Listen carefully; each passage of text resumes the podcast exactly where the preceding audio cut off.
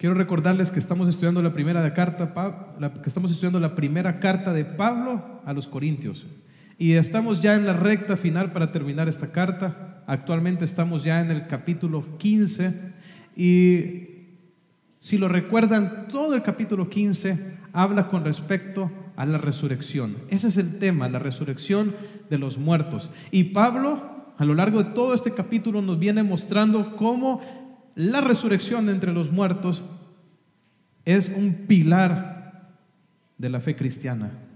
De hecho, si nosotros quitamos la resurrección de entre los muertos, dice el apóstol Pablo, vana es nuestra predicación y vana es nuestra fe. Cristo se levantó de entre los muertos y por su resurrección también nosotros vamos a resucitar. La herencia que nosotros tenemos en Cristo es por causa de su resurrección, porque en su resurrección se manifestó que Él verdaderamente era el Hijo de Dios, nuestro Salvador, nuestro Redentor. Entonces, ya que el, tema de todo este capítulo es, es la resurrección en los, primeros, en los primeros versículos, Pablo nos mostró cómo la resurrección es una parte fundamental del Evangelio y luego pasó a hablar acerca de cómo la resurrección, ¿verdad? Nos anima a nosotros los creyentes a vivir una vida de servicio y de santidad al Señor. Nosotros no solo vivimos para esta vida, hermanos, vivimos para la vida futura. Y en la resurrección de entre los muertos, Dios ha, ha prometido una herencia para aquellos que viven para Él. Entonces esta doctrina de la resurrección nos debería de motivar a nosotros a vivir una vida santa y una vida de amor a Dios. Ahora, esta doctrina, hermanos, está a lo largo de todo el Nuevo Testamento.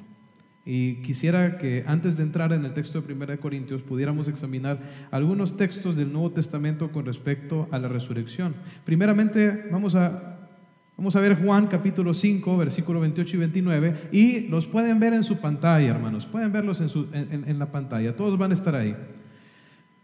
Ese es Jesús hablando, mire lo que dijo.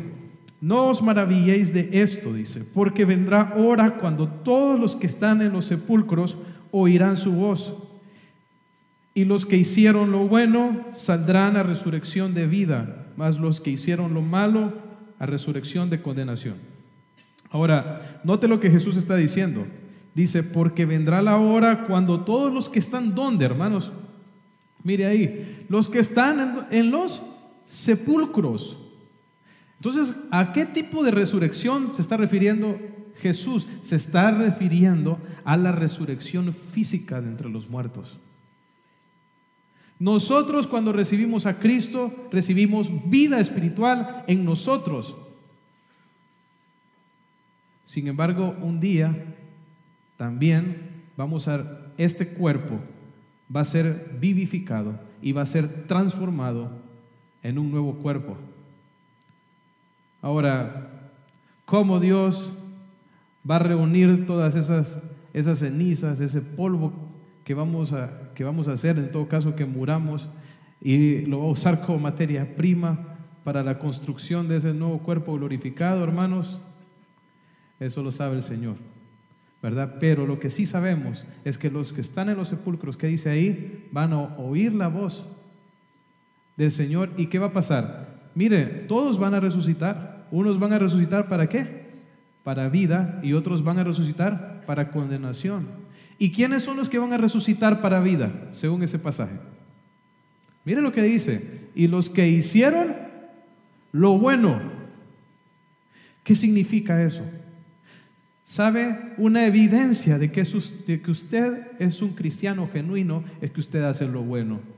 Una evidencia de que somos verdaderos cristianos es que hemos sido transformados por el poder de Dios y ya no vivimos como vivíamos antes, en la inmundicia, en el pecado, sino que vivimos para Cristo. El hacer lo bueno, las buenas obras, es una evidencia de que usted es un cristiano y los cristianos Dios los va a resucitar para vida eterna. Ahora bien, mire lo que pasa con el que hace lo malo. Si usted aún vive en pecado, Si usted aún no ha sido transformado por el poder de Dios, entonces lo que le espera es una resurrección donde Dios le va a dar un cuerpo para que sufra por los siglos de los siglos. Y si eso le causa terror, pues entonces tiemble y que eso lo lleve a entregarse al Señor Jesucristo para ser salvo. Porque hoy es su día de salvación y hoy usted puede decirle al Señor, yo quiero vivir para ti, no quiero ir a ese, a ese castigo, yo no quiero ser resucitado para condenación, sino para vida. Entonces va a haber resurrección de los sepulcros, hermanos, para vida y para condenación. Ahora quisiera ver otro texto con ustedes, Romanos 8, 22 al 23. Dice Romanos 8, 22 al 23. Dice, porque sabemos que toda la creación gime a una y aún está con dolores de parto hasta ahora, y no solo ella, sino también nosotros mismos que tenemos las primicias del Espíritu. Nosotros también gemimos dentro de nosotros mismos esperando la adopción, la redención de nuestro cuerpo. Dice el apóstol Pablo aquí, hermanos, que la creación gime a una, pero no solo la creación, ¿Quiénes más gimen? Dice nosotros mismos. ¿Esperando el qué, hermanos? Dice ahí. Esperando la redención de qué? De nuestro cuerpo. Mira, hermanos, Dios creó a los seres humanos, los creó seres materiales y los creó también al mismo tiempo seres inmateriales. Dios ya redimió nuestra parte inmaterial, redimió nuestra alma, hermanos. Pero un día también va a redimir nuestro cuerpo. Y en el día del Señor Jesucristo vamos a experimentar la redención del cuerpo, donde Dios nos va a levantar y nos, nos va a dar un nuevo cuerpo transformado. Ahora, ¿Cuál es la actitud, dice Pablo, que él tiene ante esta verdad? Dice que gemimos, gemimos. ¿Y cómo no gemir, hermanos? ¿Quién de ustedes anhela el día en que ya no tenga pecado? ¿Yo? ¿Cuánto anhelo el día cuando voy a estar con el Señor? Pero también el día en que vamos a recibir ese cuerpo. Quiero darles otro texto. Segunda de Corintios 5 del 2 al 4. Dice, lo pueden ver en la pantalla, y por esto también gemimos, dice.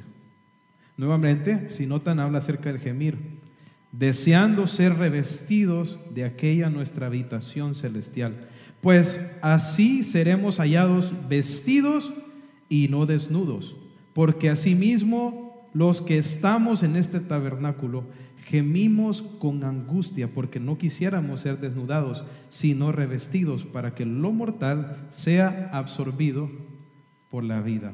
Ahora, hermanos, ¿a qué cree usted que se refiere este texto cuando habla acerca de la habitación? Cuando habla acerca de ser revestidos de la habitación celestial. Lo dice ahí, ¿verdad? Dice que Dice que no quisiéramos, dice, ser desnudados, sino revestidos para que lo mortal sea absorbido por la vida. ¿A qué se está refiriendo cuando, cuando está hablando acerca de ser desnudados? Se refiere a la muerte de este cuerpo. Hermanos, cuando nosotros los seres humanos morimos, nuestra parte inmaterial, nuestra alma, se separa de qué? De nuestro cuerpo de nuestro cuerpo. Ahora, ¿cómo mira Pablo este estado donde el alma del ser humano está sin cuerpo? Como un tipo de qué? De desnudez. ¿Cómo dice ahí? Dice, porque asimismo los que estamos en el tabernáculo gemimos porque no quisiéramos ser desnudados, sino revestidos. Hermanos, ¿quién de nosotros aquí quiere morir?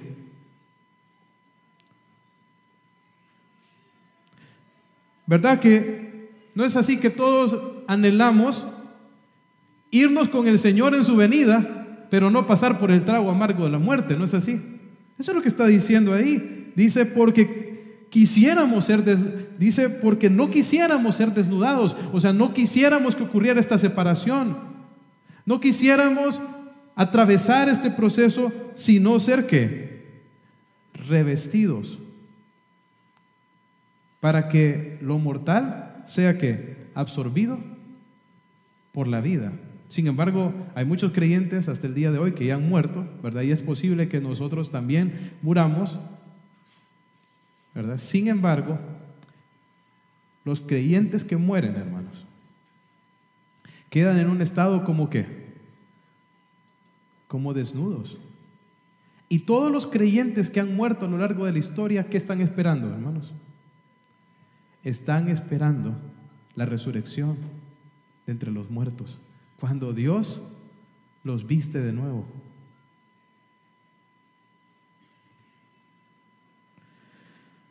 Hermanos, la resurrección de entre los muertos es la cúspide de nuestra salvación. El Señor Jesucristo dijo en Juan capítulo 6 versículo 44, que también va a aparecer en la pantalla, dice, ninguno puede venir a mí si el Padre que me envió no le trajere y yo le resucitaré cuando en el día postrero. Entonces, ¿cuándo es que va a ocurrir esta resurrección? En el día postrero. Eso no pasa, hermanos, en el momento en que morimos, sino en el día de la venida del Señor Jesucristo. ¿Verdad? En ese día, entonces vamos a ser, vamos a ser resucitados. Ahora bien, ante todo, que ante todo esto que hemos visto, ¿cómo va a ser ese cuerpo resucitado? ¿Cómo, ¿Cuál va a ser su naturaleza? ¿Cuál va a ser su forma? ¿Alguno de ustedes se ha, se ha preguntado eso alguna vez? ¿Cómo va a ser?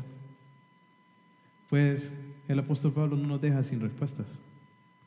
De hecho, eso es lo que vamos a estar estudiando en el texto de hoy, en 1 Corintios capítulo 15, versículo 35. Y hoy sí quiero invitarles a que vayan a sus Biblias y vayan a 1 Corintios capítulo 15, versículo 35.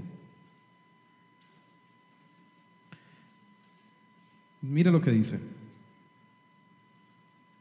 Pero dirá alguno, ¿cómo resucitarán los muertos? ¿Con qué cuerpo vendrán? Necio, lo que tú siembras no se vivifica si no muere antes. Y lo que siembras no es el cuerpo que ha de salir, sino el grano desnudo, ya sea de trigo o de otro grano.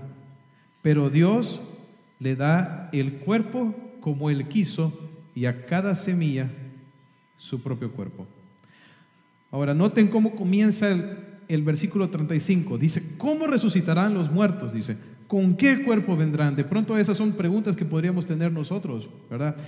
¿Cómo va a ser esto de la resurrección? ¿Cómo va a ser ese cuerpo en el que van a venir? ¿Verdad? Estas preguntas creo yo que podrían ser las preguntas de cualquier creyente honesto que quiere saber con respecto a cómo va a ser la vida venidera, ¿verdad? Y, pregunta, ¿verdad? Y pregunta con respecto a, porque quiere conocer la verdad, con respecto a esto, porque quiere conocer la verdad. Sin embargo, las personas que preguntarían esto en la iglesia de Corinto, hermanos, no eran como personas que tenían un sincero deseo de conocer la verdad. ¿Por qué se lo digo? Porque miren el versículo 36, ¿cómo les dice? Necio. Estas personas que después de, de, ser expuestas a lo que Pablo enseñó con respecto a la resurrección, por su necedad, ellos vendrían a preguntar, como en un tono soberbio. Ajá. Ay, ¿y con qué cuerpo van a venir? Explícame. ¿Cómo es la forma? Porque verdad que uno puede preguntar con un sincero deseo de conocer la verdad o puede preguntar con un corazón soberbio. ¿Cómo pregunta usted cuando pregunta? ¿Con un deseo de conocer la verdad o creyendo que usted tiene la razón? Y que la persona a quien está preguntando lo que tiene que hacer es confirmar lo que usted está diciendo. Muchas personas que cuando les dicen algo diferente a lo que quieren escuchar, ¿qué, qué hacen? Se enojan. ¿Y usted cómo responde cuando le contestan sus preguntas? O mejor dicho, ¿cuál es su actitud cuando pregunta? Porque puede ser que nosotros preguntemos por orgullo, por orgullo, como tratando de humillar a esa otra persona. Este era el tipo de personas que estaban levantándose en Corinto. Este era el tipo de personas que negaban la resurrección. Personas soberbias, ¿verdad? Personas enfocadas en su propia manera de pensar. Ahora bien, ¿cómo les llama Pablo? Necios. Hermanos, en griego esta palabra es afrón y es una palabra compuesta de, de dos palabras, hay un prefijo ahí, el a es, significa carente, es como ateo, ¿verdad? Ateo, ¿qué significa? Sin Dios, ¿verdad? El a significa ateo, sin Dios. Entonces, aquí dice afrón, o sea que sin frón, ¿verdad? Y frón significa mente. O sea, lo que está diciendo aquí al decir necio es sin cabeza, hermanos. Pero ¿a qué se refiere esto? Se refiere a una persona que carece de discernimiento espiritual. Es una persona que ve las cosas solo desde su, desde su, perspectiva carnal y terrenal y por eso no puede interpretar las cosas espirituales. ¿Sabe, hermanos, cuál es una cosa que va a impedir que nosotros podamos entender las promesas de Dios, entender la palabra de Dios, entender las realidades espirituales? Es nuestro orgullo, nuestra necedad. El vivir enfocados creyendo que nuestra manera de pensar es la mejor en lugar de renovarnos por la palabra de Dios. Su mente está siendo renovada por la palabra de Dios. ¿Cómo puede saberlo? ¿Cómo puede saber si verdaderamente usted le da importancia, entiende que necesita cambiar su manera de pensar? ¿Cuánto tiempo pasa en la palabra? Usted estudia la palabra, lee la palabra, memoriza la palabra, medita en la palabra, porque sabe que solo la palabra lo confronta con quién realmente es usted y lo renueva y lo transforma y le hace cambiar. O vive ensimismado en su propia manera de pensar, enfocado en lo terrenal, en las cosas de este mundo. Entonces de esa manera es imposible que pueda comprender las cosas de Dios. Y esto es lo que estaba pasando en la iglesia de Corinto. El orgullo que vemos a lo largo de toda la carta, donde se creían la gran cosa, que creían que tenían el conocimiento. Y al final andaban todos en pecado. Este es el mismo problema que nosotros podemos llegar a tener.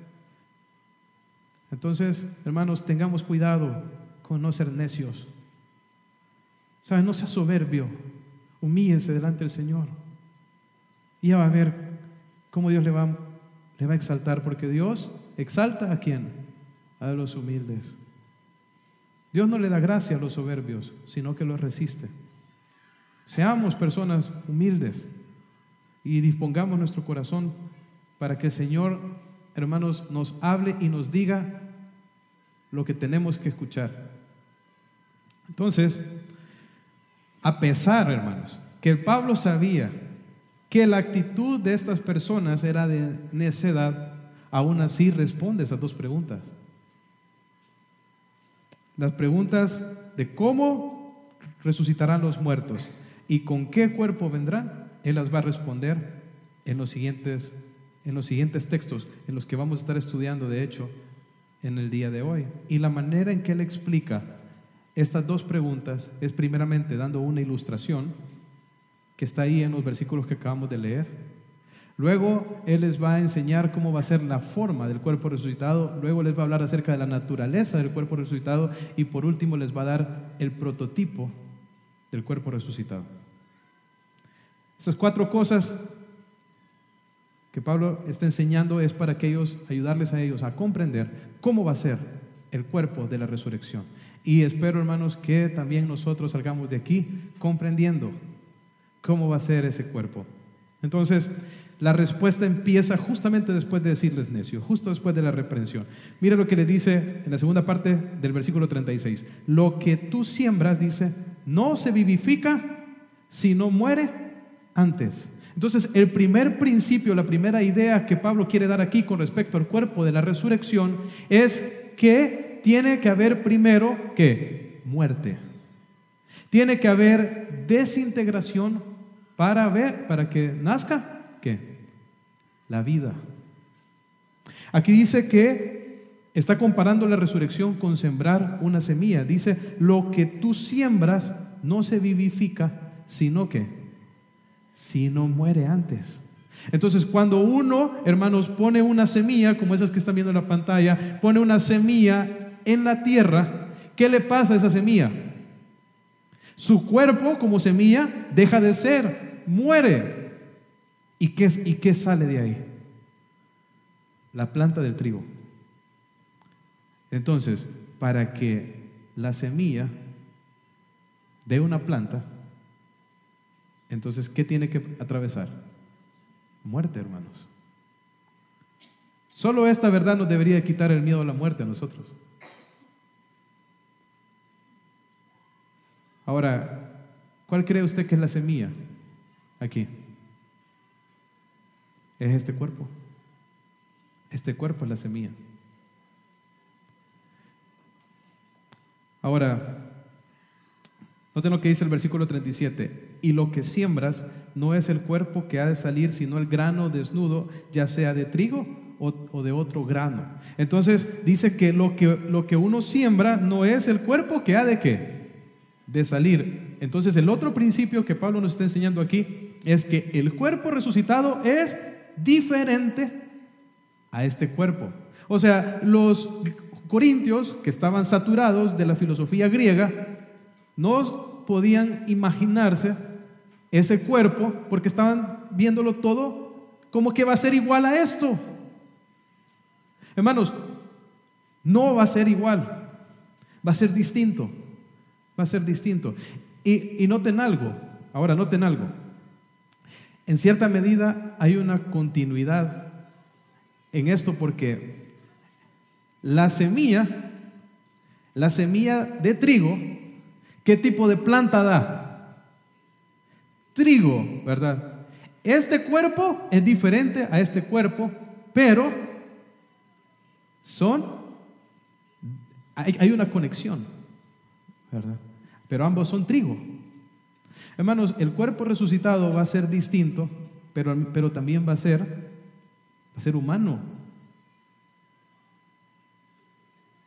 Va a ser diferente, ¿verdad? Pero si ustedes notan, el cuerpo del Señor Jesucristo resucitado, ¿verdad? Era diferente al cuerpo al cuerpo que tenía antes, pero al mismo tiempo cuando él ya se acercaba y hablaba con ellos, ellos reconocían que era quién? Que era Jesús.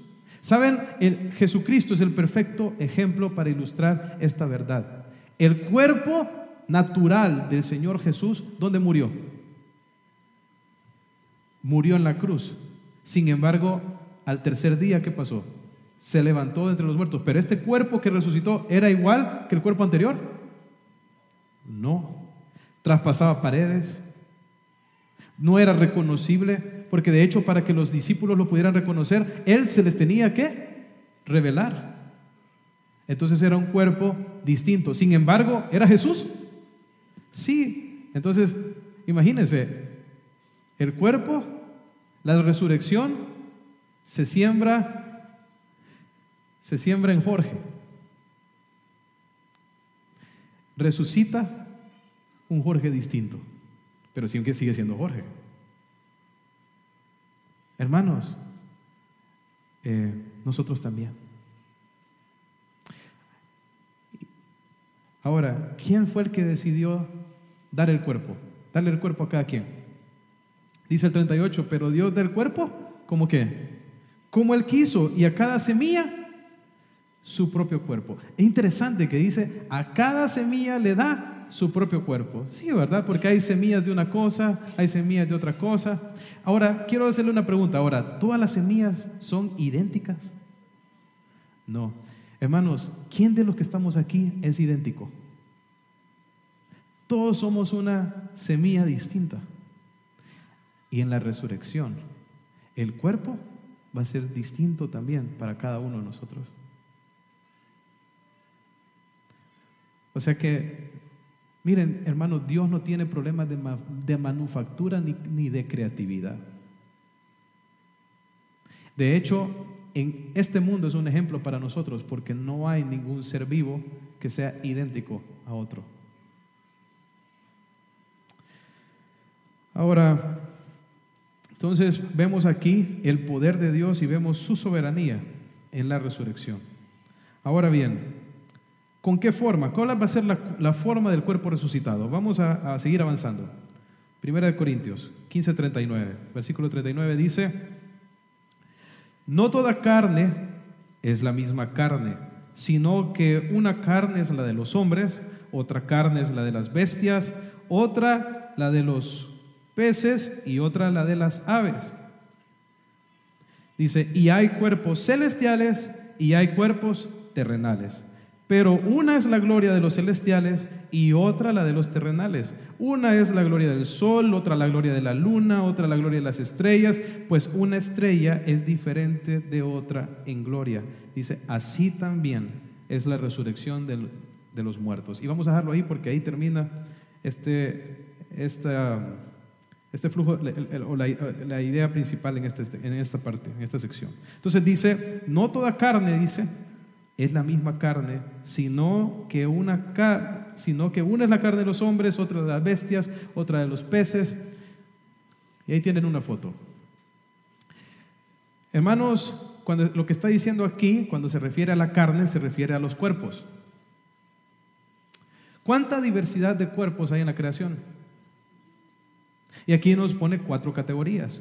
Nos dice que una es la carne de quién? De los hombres, de los seres humanos y otra es la carne de las bestias. Entonces, si alguien le ha dicho que usted es bestia, o sea, como la evolución, ¿verdad? Que dice que somos animales, entonces, déjeme decirle que es un engaño, ¿verdad? Pero el tema de la evolución es, otro, ¿verdad? Ahora bien, aquí Dios nos muestra que Él le ha dado un cuerpo distinto a los diferentes seres en la creación, a las a los peces les dio un tipo de cuerpo, a las aves les dio un tipo de cuerpo, a las bestias les dio otro tipo de cuerpo y a nosotros los seres humanos nos dio otro tipo de cuerpo. ¿verdad? Entonces, lo que está mostrando aquí, ¿verdad? Es lo que está haciendo Pablo aquí es sacando de la caja a estas personas que piensan que Dios está limitado en el tipo de cuerpos que Él puede hacer. ¿Ustedes creen que Dios está limitado, hermanos, con respecto a hacer cuerpos?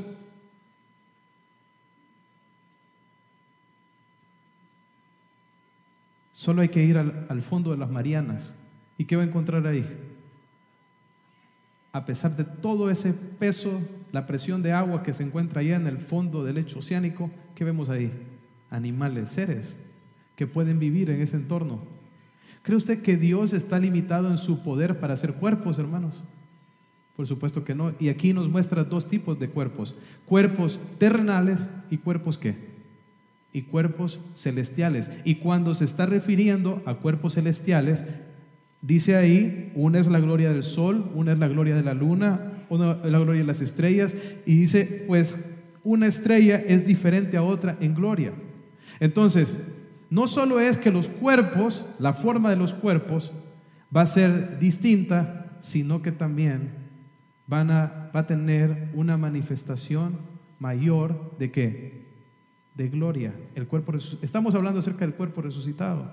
Y en la tierra lo vemos, o sea, hay cuerpos terrenales y hay cuerpos que hay cuerpos celestiales. Y una es la gloria de unos y otra es la gloria de otros. Y ¿Y a qué se refiere esta parte de la gloria? La Biblia dice que los cielos cuentan la gloria de Dios y el firmamento anuncia la obra de sus manos. Toda la creación, hermanos, ¿qué refleja? El esplendor y la majestad de Dios. Todo lo que nosotros vemos, todo lo que nosotros vemos refleja el poder y la majestad de Dios, ¿verdad?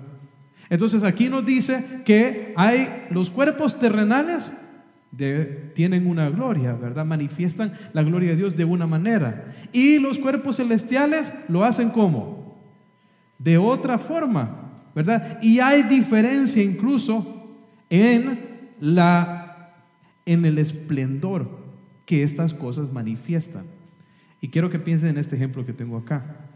Una flor es, algo terrenal. Las flores son lindas, ¿verdad?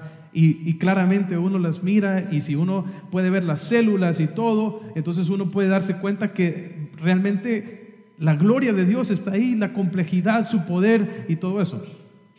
Ahora, eh, ¿cuánto tarda en secarse una flor? Ahora, compárelo con la gloria del sol. Más de un millón de veces el tamaño de la tierra que, que no se apaga. Tiene esas masivas explosiones nucleares que nos dan calor incluso 150 millones de kilómetros de distancia. Y, y, el Sol no es la más grande de todas las estrellas que hay ahí en, el universo, porque ahí dice que las estrellas son diferentes en qué? En gloria. Estrellas que hay que son mil veces, un millón de veces más grandes que el sol. Hermanos, ¿qué es lo que Pablo está tratando de comunicar aquí, hermanos? Que la forma, el esplendor y la forma del cuerpo resucitado va a ser superior al de este cuerpo que tenemos aquí. Que no podemos tratar de equipararlo o pensar en el cuerpo resucitado a la luz de este cuerpo. Porque la gloria que se va a manifestar en ese cuerpo va a ser característica, va a ser distinta, pero también va a ser más sublime. Sublime.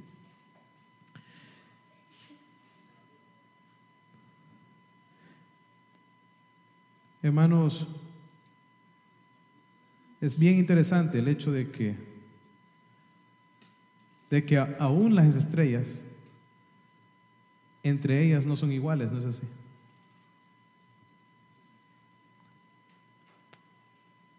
Dios es un ser tan creativo, no está limitado. Así va a ser nuestro cuerpo resucitado. También Dios nos va a hacer a cada uno de una manera única, de una manera única vamos a seguir adelante. Vamos a leer la segunda parte del versículo 42 al versículo 44. Y en esta sección vamos a ver la naturaleza del cuerpo resucitado. Dice, se siembra en corrupción, resucitará en incorrupción. Se siembra en deshonra, resucitará en gloria. Se siembra en debilidad, resucitará en poder. Se siembra cuerpo animal, resucitará cuerpo espiritual. Hay cuerpo animal, dice, y hay cuerpo espiritual. Y bueno, voy a decirles algo aquí. Creo yo que esta no es la mejor traducción cuando dice se siembra cuerpo animal. Una mejor traducción es se siembra cuerpo natural, porque ahí se está hablando, está hablando acerca del cuerpo, que del cuerpo natural, físico, humano, ¿verdad? No está diciendo aquí que nosotros tenemos un cuerpo de animal, ¿verdad? O que somos un tipo de animal, no está diciendo eso, está diciendo, está comparando el cuerpo natural que recibimos de nuestros padres, ¿verdad? Que recibimos de Adán con el cuerpo que espiritual que vamos a recibir. Entonces eso es lo que está haciendo. Ahora, quiero que noten cómo va a ser la naturaleza de este cuerpo. Dice, se siembra en corrupción. Y cuando está hablando acerca de corrupción, de que la resurrección se siembra en corrupción, ah, ¿en qué, qué cuerpo, hermanos, se corrompe. ¿Cuál es el cuerpo de corrupción? Es este. Cuando, a veces, muchas veces en nuestro contexto, cuando pensamos en corrupción, siempre pensamos en el gobierno, ¿verdad? Pero en este tiempo la idea de corrupción, hermanos, era principalmente la descomposición del cuerpo. O sea, cuando un cuerpo se moría y empezaba ese proceso de descomposición del cuerpo, donde empezaba a oler mal y todo eso hasta que se volvía polvo, hermanos, a eso se le llamaba corrupción. Entonces, este cuerpo tiene una naturaleza corrupta, en el sentido de que tarde o temprano, ¿qué va a pasar? Nos vamos a morir. Este cuerpo, hermanos, se desgasta. Este cuerpo decae este cuerpo se descompone. Este, esta es la esfera en la que nosotros vivimos, una esfera donde todo se descompone.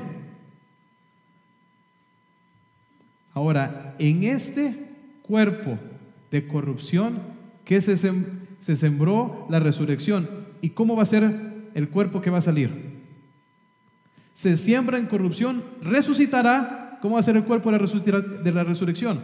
Resucitará en incorrupción. En incorrupción.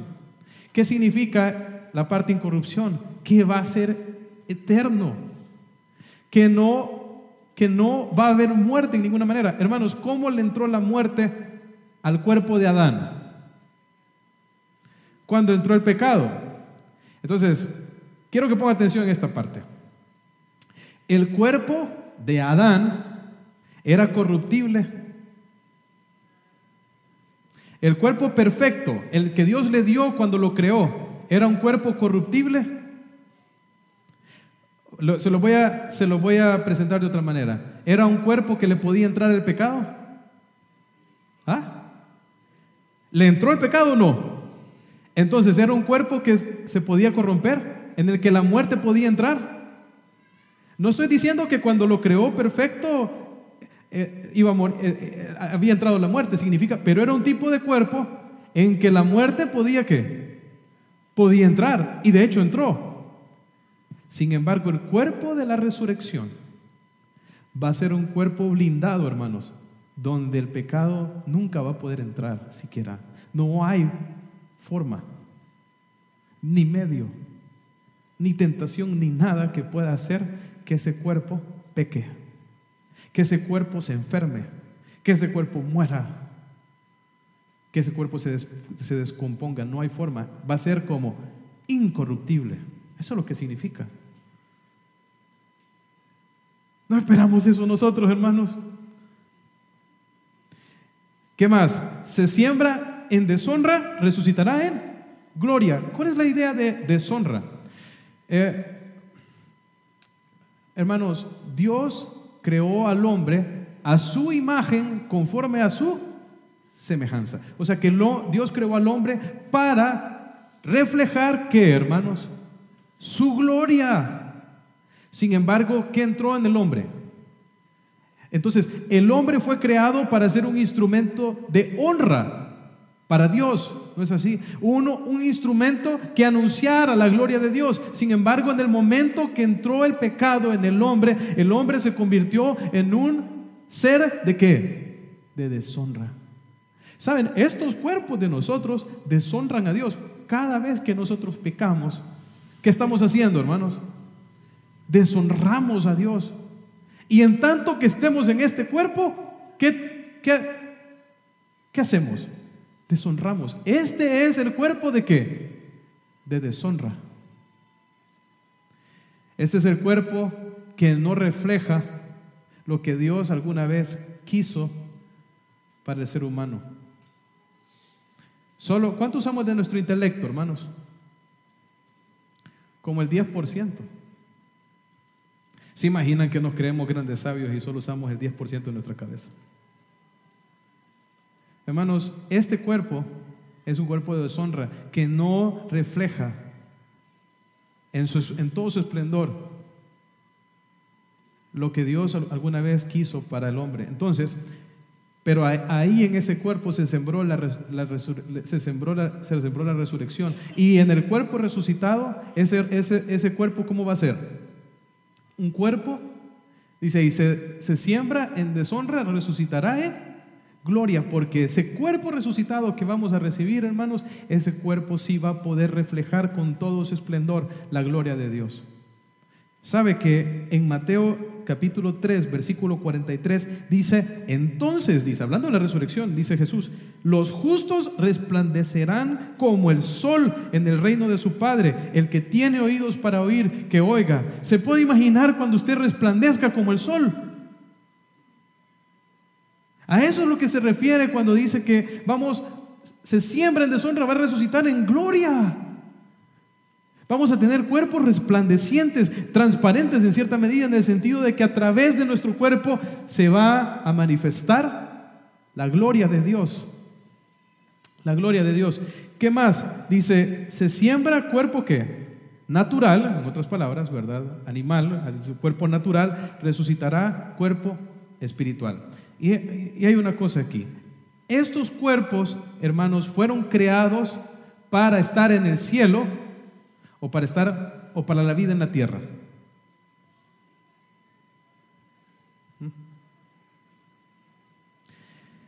Ahí mismo en 1 Corintios 15, lea el versículo 50. ¿Qué dice el versículo 50? Dice, porque la carne y la sangre no pueden que heredar el reino de Dios. ¿Sabe? Este cuerpo, así como es, no puede heredar ¿qué? No puede heredar el reino de Dios. Entonces, para que nosotros podamos entrar en el reino de Dios, este cuerpo tiene que ser completamente transformado. Transformado. Dios le dio a Adán un cuerpo eh, capacitado para la vida, ¿dónde? En la tierra. Sin embargo, en la resurrección vamos a recibir un cuerpo capacitado para vivir ¿dónde? en el cielo.